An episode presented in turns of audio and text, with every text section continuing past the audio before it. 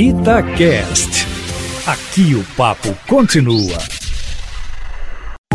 Itatiaia Carros, com Emílio Camanzi. Emílio Camanzi, em tempos de confinamento e carros parados na garagem, uma dúvida chegou de caminhão aqui no Itatiaia Carros. O combustível, Emílio, tem data de validade?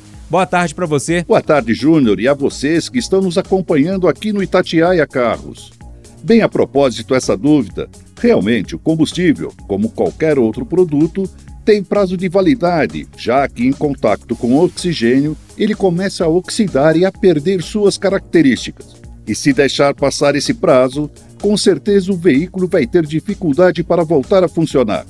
Mas aqui entre nós, por enquanto, isso não é tão preocupante assim. É que desde 2004 toda a gasolina passou a ter apenas 50 partes por milhão de enxofre. Antes, imagina, era de 800 partes por milhão. Isso aconteceu para diminuir a emissão de gases tóxicos. O resultado é que o prazo de validade da gasolina também aumentou, ficando em torno de um ano. A gasolina Podium, que é mais cara inclusive, só tem 30 partes por milhão e dura um pouco mais. E é por esse motivo, inclusive, a que eu recomendo para colocar no tanquinho de partida frio. E o diesel e o etanol duram bem mais do que um ano.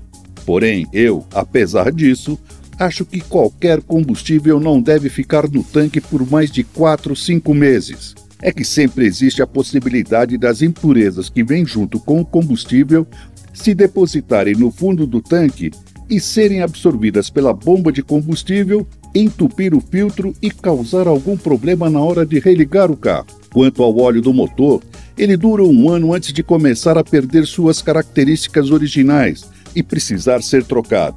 Enfim, se você trocou o óleo e abasteceu recentemente, ainda não é para se preocupar com isso.